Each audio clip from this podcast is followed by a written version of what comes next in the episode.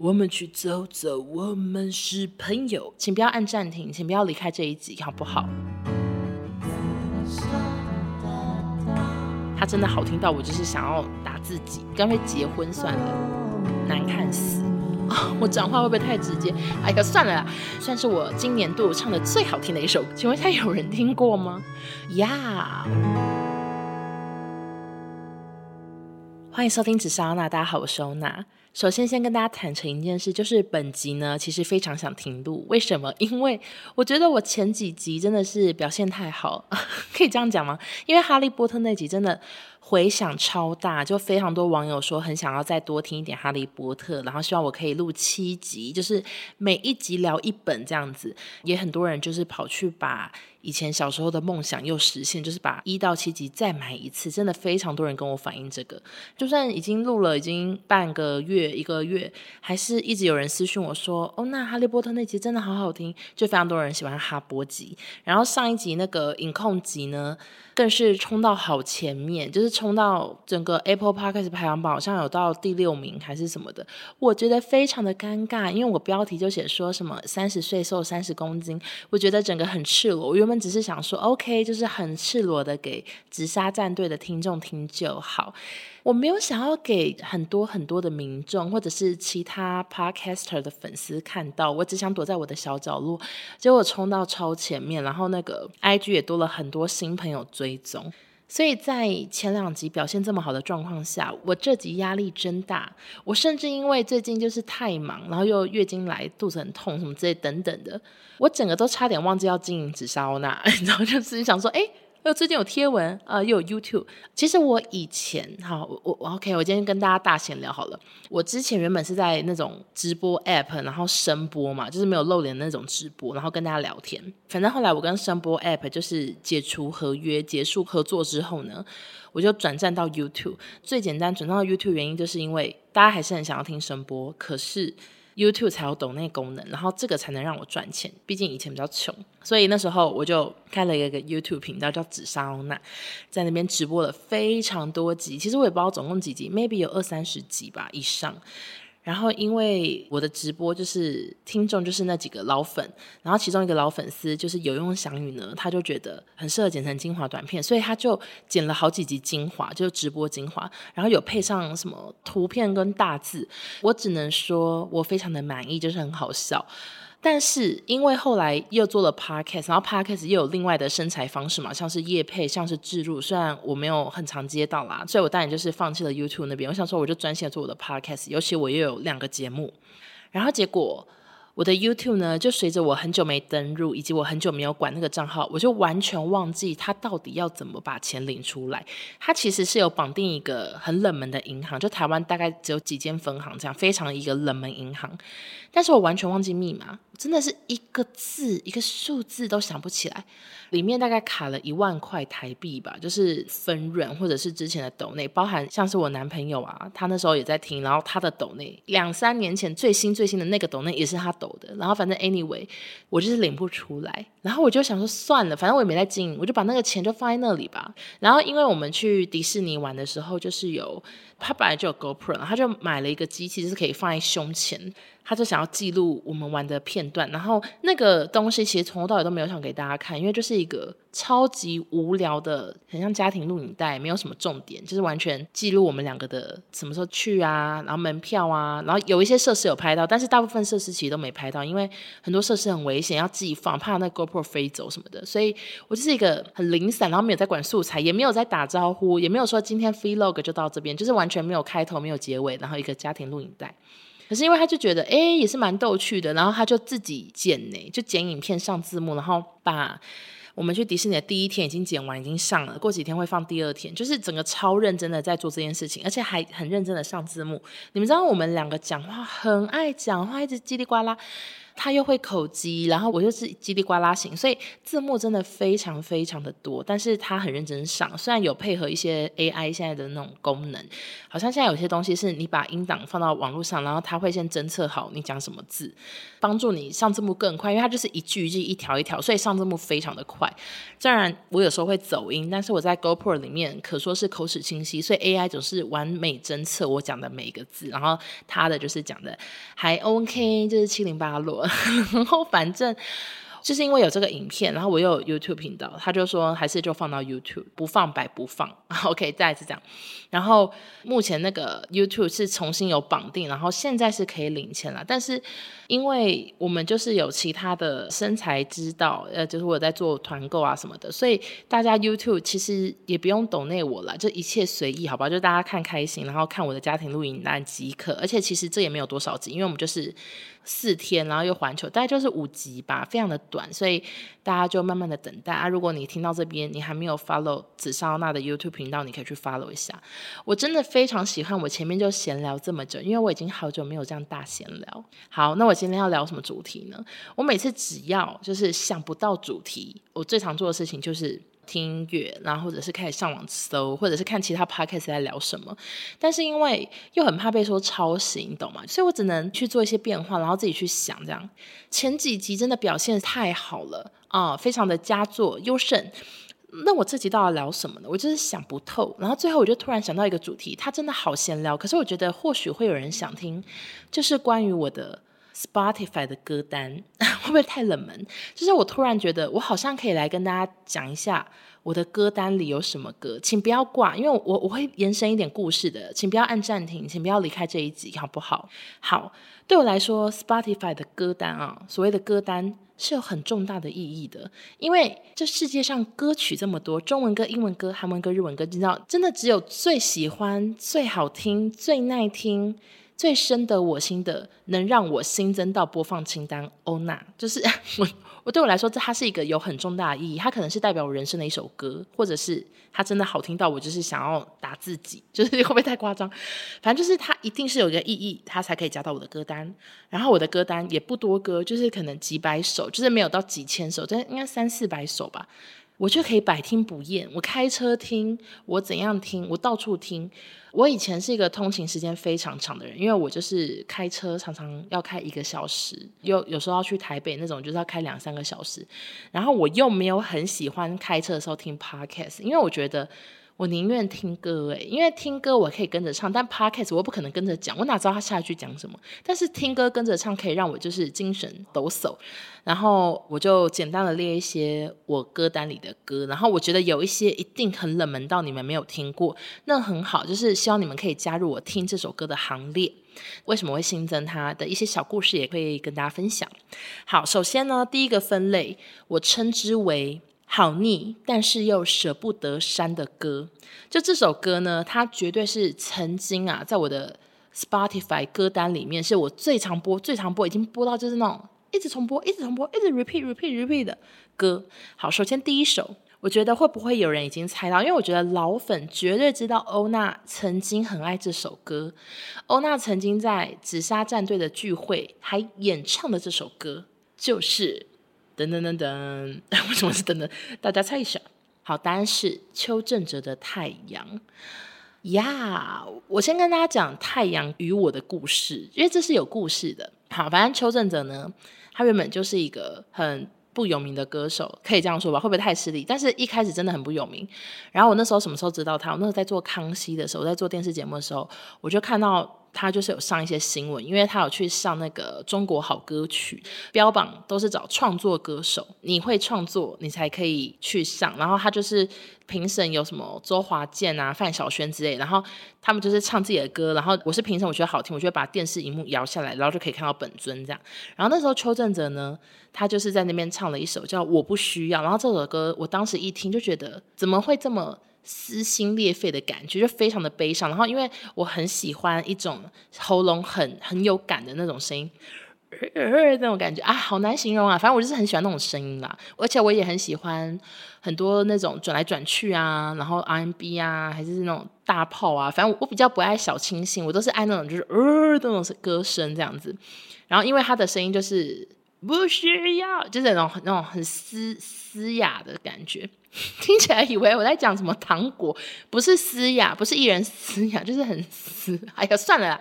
然后反正那时候我听了就觉得怎么这么好听，然后我就一直重复播，播到不行，我一直在公司播播播播播。然后后来他又唱了《太阳》，《太阳》这首歌当时真的是完全没有人听过。我觉得，我觉得是走在那个最前锋，就是太阳最前锋，站在那个点点顶点上，都没有人听哦。可是我就一直 repeat repeat repeat 到不行。然后后来。康熙做了一集，就是网络歌手，然后那集有谁呢？有 Jay Sean 啊什么？那时候 Jay Sean 还在网络上刚窜红之类的，我就跟制作人大力推荐了邱正哲，我说。这首歌真的很好听，而且那个他就是有上中国的节目啊，有上新闻什么的。其实当时这首歌的浏览次它不高，因为它真的不红，就这首歌真的不红。可是我就是想尽办法，就是要力推它，因为我太喜欢它了，我太喜欢这首歌了。例如说别人的浏览次可能是什么 YouTube 浏览次啊，然后我就动了一点小心机，我就把那个所有 YouTube 上的浏览次相加啊，脸书浏览次相加啊，什么就是我就写网络浏览次多少万什么的，就是感觉很多，然后我就给。制作人，然后也在我力推下呢，他就有上康熙这样。而且最让我开心的事情就是。因为那一集我们邀了很多网络歌手，但是很多网络歌手，我只能说本人唱功实在是不怎么样，就是跟网络上差很多。你们去看那一集就知道我在讲哪些人，就只有少数几个是有被观众大推说怎么这么好听，然后非常喜欢，像是邱正哲还有那个 Dina 张翠芳，他们两个都是我力推跟制作人力推的，然后他们两个的评价都非常好，所以我就很开心。然后我就有加邱正哲的脸书，因为是我找他的，然后后来他歌就越来越红。我记得他越来越红的原因有一个很大点，就是他的歌开始在中国一直被翻唱，甚至连萧敬腾都在节目上唱过，然后这首歌就红到爆，诶，就是红到。他以前曾经讲过，他已经拍好 MV 了，然后他想要拿去钱柜，你知道，就 KTV 里面有这首歌，钱柜是拒绝他的，就是可能觉得没流量、没听过什么的，就是是拒绝他，他这首歌是上不了钱柜的。结果后来因为在中国翻唱非常的红，然后台湾也到处大家都在唱，这首歌就是红到爆，所以他最后变成钱柜的第一名，诶。西门中华钱柜不是很大，然后外面还有广告嘛？我记得这首歌他当时第一名的时候，还登上那个大楼外面一个最大的广告，就写说第一名邱正哲太阳。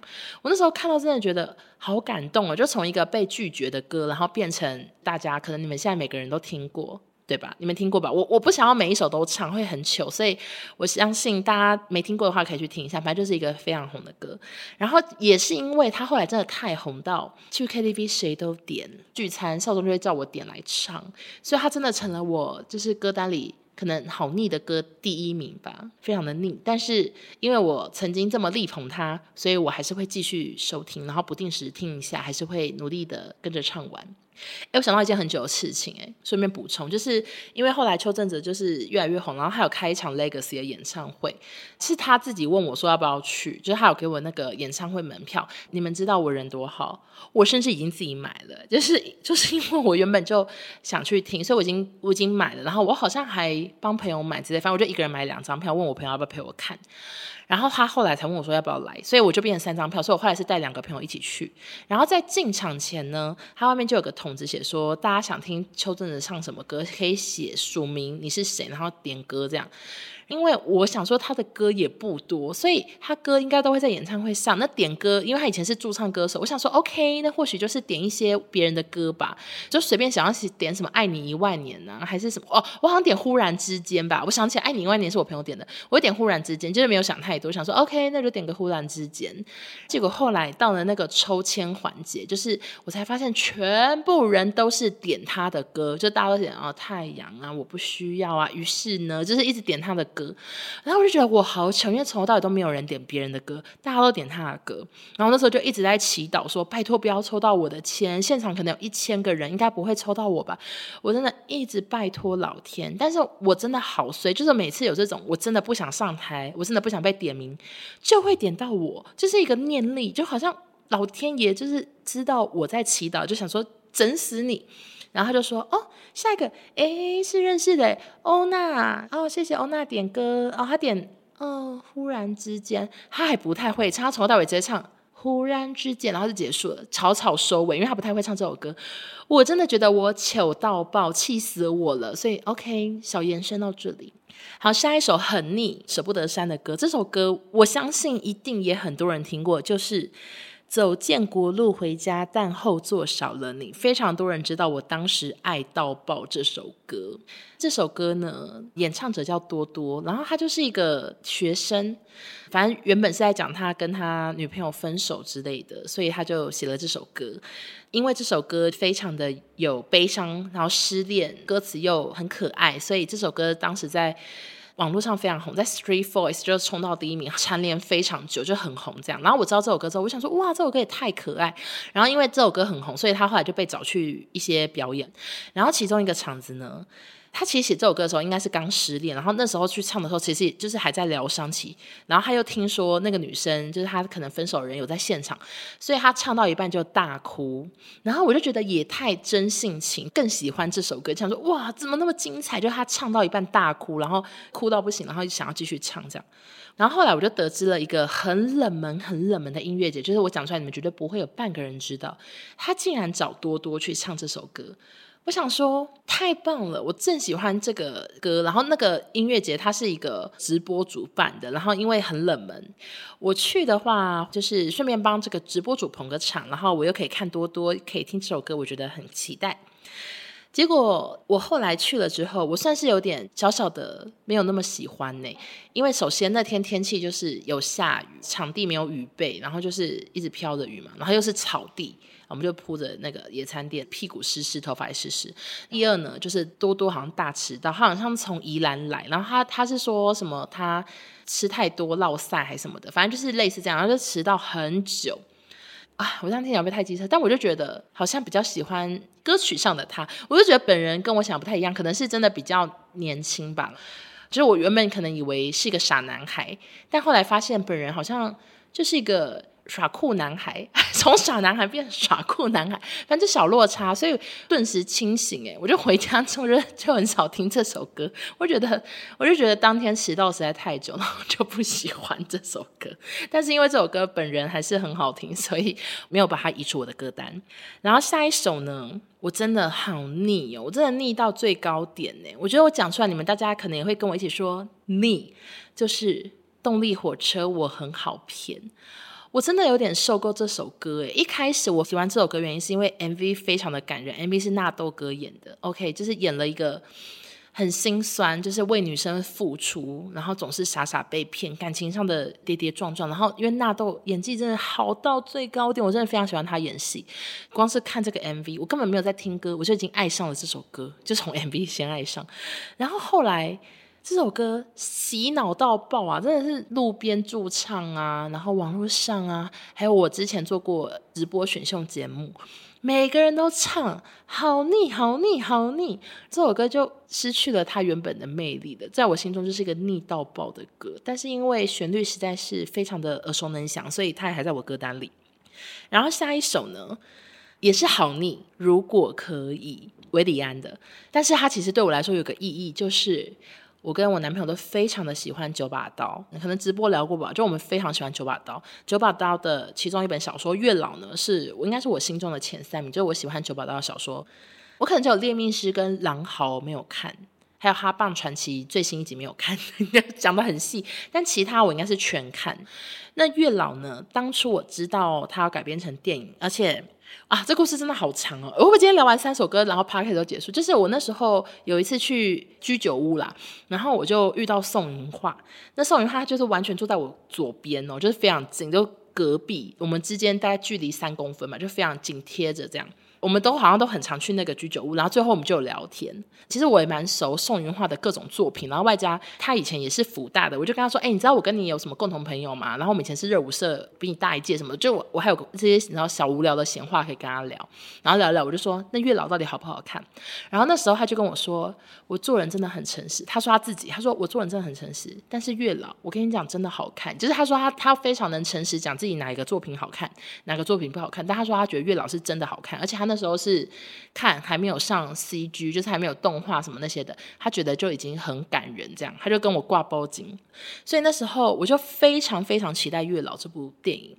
那后来这个歌曲就有试出一点点在网络上，然后配合预告嘛，又有很多月老熟悉的画面，然后又有这个你知道很磅礴的维里亚的好歌，所以当时我就是期待爆了。但是那时候我跟我男朋友还没有在一起，我们只是在网上聊天，然后他就知道我很喜欢这首歌，而且我非常的想要听完整版。可是完整版试出的时候，我根本还在上班，就他是那种在广播电台播，可是因为我就在上班啊，所以我根本不可能听得到。结果他就是横跨着这个台美两地的时差，他就去收听了那个广播，而且把整首歌录下来，然后放到云端给我这样。我就觉得这个人怎么那么贴心啊！就是当时有被吓到，当时我看到那云端，想说，哎，哎呦呦呦，很贴心呢。就是怎么还特别去知道我喜欢这首歌，就专程收听，然后帮我录下来让我听这样。可是后来实在是听太多次了，就是。我想所有听到腻的歌都是因为听太多次，没错。然后外加韦礼安，我又去刚好看了红白啊什么，他就很常唱。我甚至觉得他是不是自己也腻了？因为我听不管是红白，或者是他后来去唱什么 One Take 的那个 YouTube，他都有改编的。我觉得他自己一定也颇腻哦。我想说，哎呦，如果可以，我真的唱腻了。所以。这是一个有点腻腻，但是也不想删，因为充满回忆的一首歌。好，下一首呢？其实我真的不知道为什么我这么腻耶。我想可能是实在是太多人在 KTV 点了吧，就是告五人的《披星戴月的想你》啊。我觉得可能是因为这首歌实在是太常被听到，然后所以我就发现很多人唱的都实在很像在模仿那个主唱。然后有时候因为他太红，所以有时候去一次 KTV 可能还会这个人先点，然后后来那个人比较晚到他又点，所以就真的听超多次。然后这首歌对我来说也是腻腻腻，然后 MV 我也看了一百万遍的感觉，所以没有到很喜欢，但是又舍不得删，因为很红，怎么那么荒谬？好，下个分类就是。这几首歌，我感觉大家歌单里不会有，这是一个很冷门的小清单。我只列三首歌，因为我觉得这三首歌我很难跟人家冰崩冰崩。如果有人三首歌都跟我全中，就是你们歌单里都有，我们干脆结婚算了。会不会讲话太夸张？就觉得不可能。好，第一首就是真的很冷门哦，我觉得你们会傻眼。我在听，而且我还很常听哦，就是 Waterman 的爱很大，会不会太冷门？好，什么是 Waterman？应该很多人不知道，就是我大概我国中的时候，多喝水。呃，多喝水是一个水的牌子。其实我完全不喝多喝水，因为我觉得多喝水我我也有个水的味道，我不喜欢。但是多喝水，他那时候出了一个形象人物，就是 Waterman，他就是一个歌手，宣传多喝水的牌子。然后其中一首歌《爱很大》，就是有点类似，有点偏公益感。我我有点忘记他为什么有公益感，他又传达爱就是很大嘛，有你有我有他，爱很大，我们一起大声唱哦。耳熟能想到不行，然后反正当时他为什么很红呢？是因为他从头到尾都穿着很像超人，照了一个头罩，就他是一个。Maybe 就是水超人之类的，所以完全没有人知道他长怎样，很神秘，很神秘的人。然后因为太神秘，就是还有媒体记者去跟拍，就跟拍什么 Waterman 去什么什么记者会，走进哪个房间出来了一个金头发的人什么之类的，神秘到爆，就没有人知道他是谁。就是有拍到说，疑疑似是这位金发先生，但也没有名字哦，就是神秘到不行，所以他又蒙了一个神秘的感觉，这样。然后又外加这首歌就是非常的。拔辣感就是嗯很温馨，所以这首歌我回味多年重听一次，想说诶还是很好听，然后我又把它放到我的最爱，然后继续的收听，非常的喜欢。好，下一首呢也是我觉得没有人会有，但是因为我当时太爱看这个实境秀，就是姐妹们的旅行，谁唱的？有大小 S 啊、范晓萱、阿雅之类的。那当时他们四个人就是去上了一个实境秀，就是我们是真正的朋友，然后他们就是一起去缅甸玩。这个实境秀真的真实到爆，基本上没有什么你知道很 C 的环节，没有什么奇怪的人突然出现，出现的就是他们熟识的人，或者是他们四个人平常在民宿，然后去。餐厅吃饭啊，餐厅很热啊，然后没有冷气啊，都非常真实的呈现。然后他们吵架、放屁啊、跳舞啊，我就觉得很好看，就是一个真的爱大小 S、爱范晓萱、阿雅的人一定会喜欢。但是他们为了这个节目出了一首好怪的歌，就是《姐妹们的旅行》。这首歌呢，就是范晓萱在节目中慢慢的用一些奇怪的乐器做出来的。我觉得它是我人生听过最低的歌。什么我们去走走，我们是朋友，就是真的超低，真的就是我不知道怎么唱。然后外加他的 MV 也好怪，因为他们 MV 好像是找了一个非常厉害的大师拍，但我不确定他们到底是给大师多少钱，会不会就是给很少很少？因为那个 MV 啊，实在是非常的廉价。看起来真的很廉价，然后又是大牌，又是大明星跟大师，就觉得说为什么这个成品这么怪？就是真的很怪很怪。想说会不会是小 S 一到现场说，我只花一个小时拍哦，就是那种很赶时间的作品。我觉得大家可以去看。然后这首歌非常的低，但是又有一种趣味在，因为它的乐器就很特别吧，所以它听起来就是颇有趣味的。好，下一个呢，我觉得大家也不会有的，就是吴克群的吴克群。请问一下，有人听过吗？我记得他第一张专辑可能没有很红吧，可能是后来比较红。什么为你写诗啊？那时候是我手机打铃。什么牵牵牵手，越来越难过，就各种歌哦，全部都喜欢到不行。然后其中有一首歌就叫《吴克群》，就是以他名字当歌名这样。我其实觉得这首歌也是挺好听的，然后里面有很多其他艺人的名字，什么陈奕迅啊，什么，反正就是他就是写了一首歌，说他歌声。不像谁不像谁，但他是吴克群什么之类，可能就是想要帮自己多多宣传吧。那其实因为吴克群一开始很红，可是因为后来他有讲过，例如说他说他几岁要超越周杰伦，然后以及他又有那个在水里一直捶胸部啊什么之类的，就是你知道网友们就会觉得很糗的一些举动，所以后来他算是声势颇下滑，然后。他拍了一部电影大赔钱，那部电影就叫《为你写诗》，然后听说也是把他那个家产都赔掉，反正就很惨。可是我就是始终都还是觉得吴克群他人很好，然后又很认真。近几年我在出新专辑，我们节目有发，也是觉得天呐，本人超 nice，就是跟我小时候的偶像一模一样。然后以及他在 P 歌也是一个认真磨人，就是那种一直练习啊，努力啊。很让人感动，你知道吗？所以我现在 Spotify 歌单里面还是超多吴克群的歌，我就是以行动支持他，吴克群加油这样。好，为什么我今天可以聊这么多废话？那接下来就进到原本是主题，但是好像变得不是很重要，因为现在时间已经录好长，就是我最常听以及我真的不会腻以及我百听不厌的歌单。好，首先第一首呢就是小时候，嗯、其实原本。原唱是苏打绿，但是我为什么听到这首歌是那个小 S 翻唱？那为什么小 S 翻唱呢？是因为之前他跟康永哥拍的那部电影叫《痴痴的爱》，然后这首是小 S 翻唱主题曲。其实《痴痴的爱》呢，我们当时是在北京工作的时候它上映，然后原本大家期望很高，我觉得应该连康永哥他们都对这部电影期望很高，期待票房很好。我甚至记得，就他们可能期待是一亿人民币之类的，这当然是可能上记者会啊，什么都会讲。就后来我记得票房是连在中国是连台币一亿都不到，然后上的厅啊也非常的少，算是草草上草草下，就是算是收视没有很好。但在台湾是好几千万的票房。那我因为那时候在那边工作，以及小 S、康永哥都有宣传的关系，我看了这部电影两次，一部是包场，然后一部是康永哥那边请我们看，所以我看了两次。那当时我当然是因为我在帮 S 工作，所以我是有跟网友们推荐这部电影。但是我知道不喜欢他们两个的看这部电影，应该觉得难看死、哦！我讲话会不会太直接？但我觉得应该会，应该会不太喜欢他的反转，或者是他的剧情。像是里面就是小 S 最后还生病死掉什么，你知道，就是那种偏复古的剧情这样。但是因为这首小时候呢，它真的是太感人了，这首歌。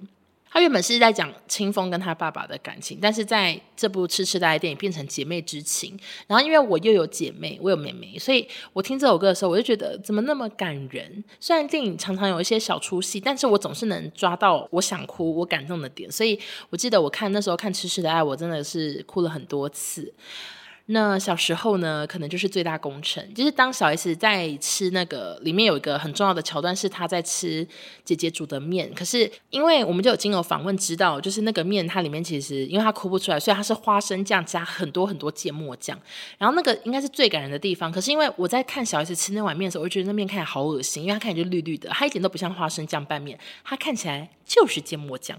所以我那时候真的出戏到不行，就是那一段应该要大哭，我没哭。但是只要小时候这首歌播出来，我就会哭。然后这首歌我听的版本其实就是小 S 的版本，我觉得小 S 的版本听起来非常的也是那种温暖沧桑，所以这首歌我就一直放在歌单里，然后非常喜欢听。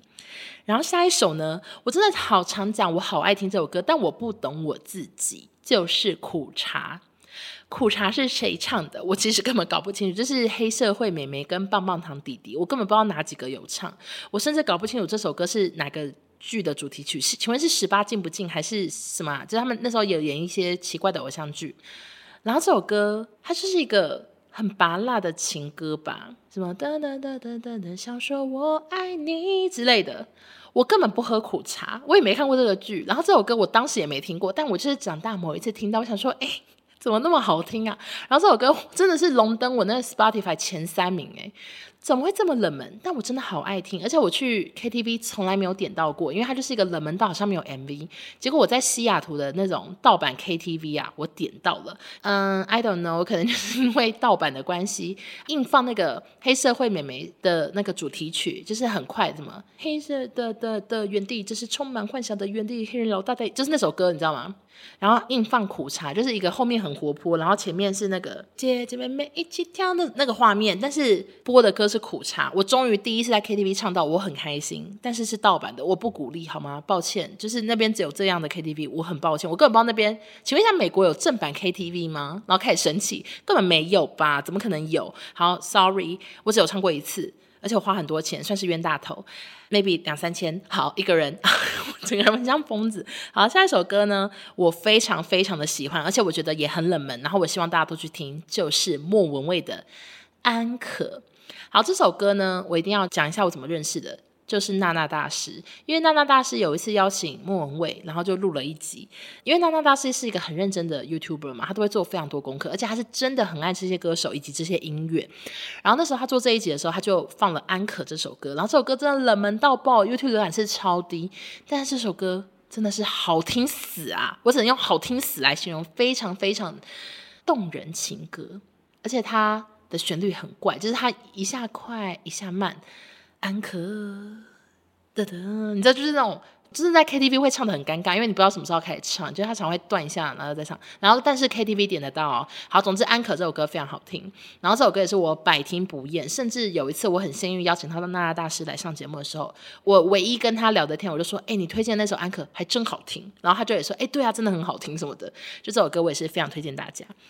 然后下一首呢，我就继续推荐莫文蔚的，就是《寂寞的恋人》呐。这首歌我原本觉得还好，但是自从最近中国有个节目叫《生生不息宝岛季》，然后他就是唱很多台湾歌，然后什么，反正就是。例如说来台湾发展过的也算台湾歌啦，就它整个范围很广。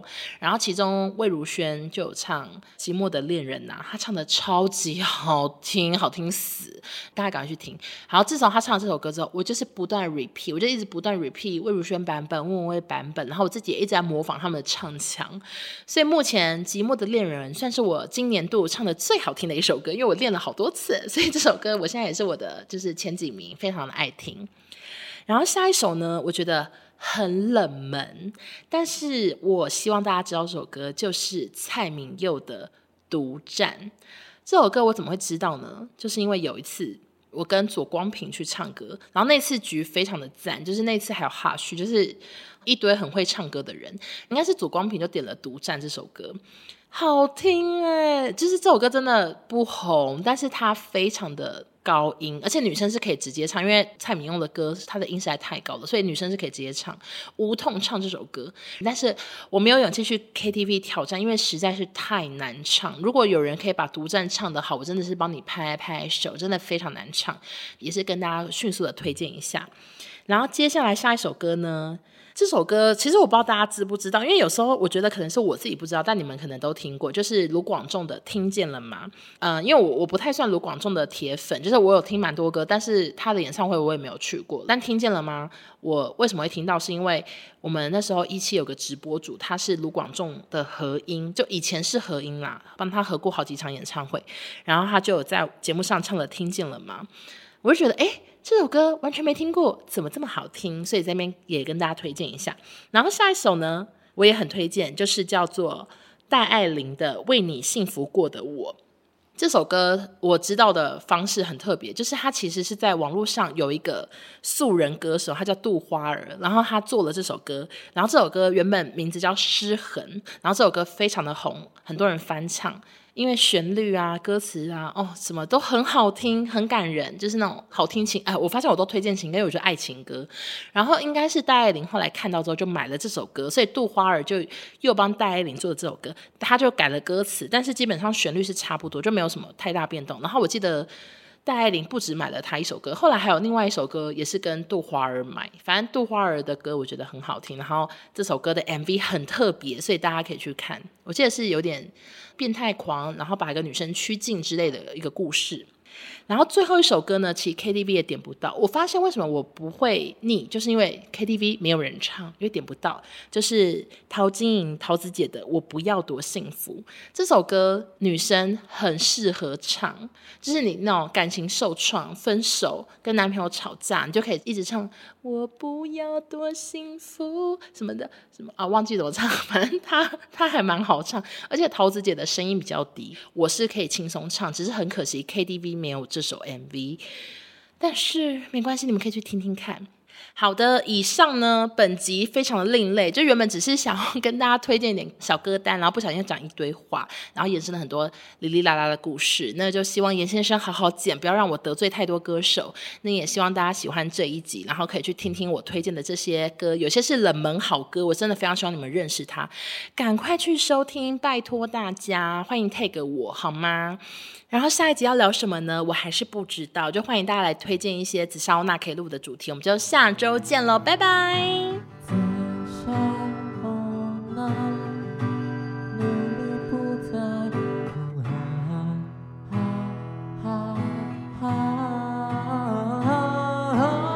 用喉的感，很用喉咙的感觉，会不会听起来太难懂？就是 我会不会被打？我真的觉得我好像会被打。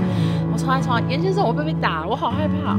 经过访问的时候，知道那个面里面都是，好烦呢。电话响了，等一下，等一下。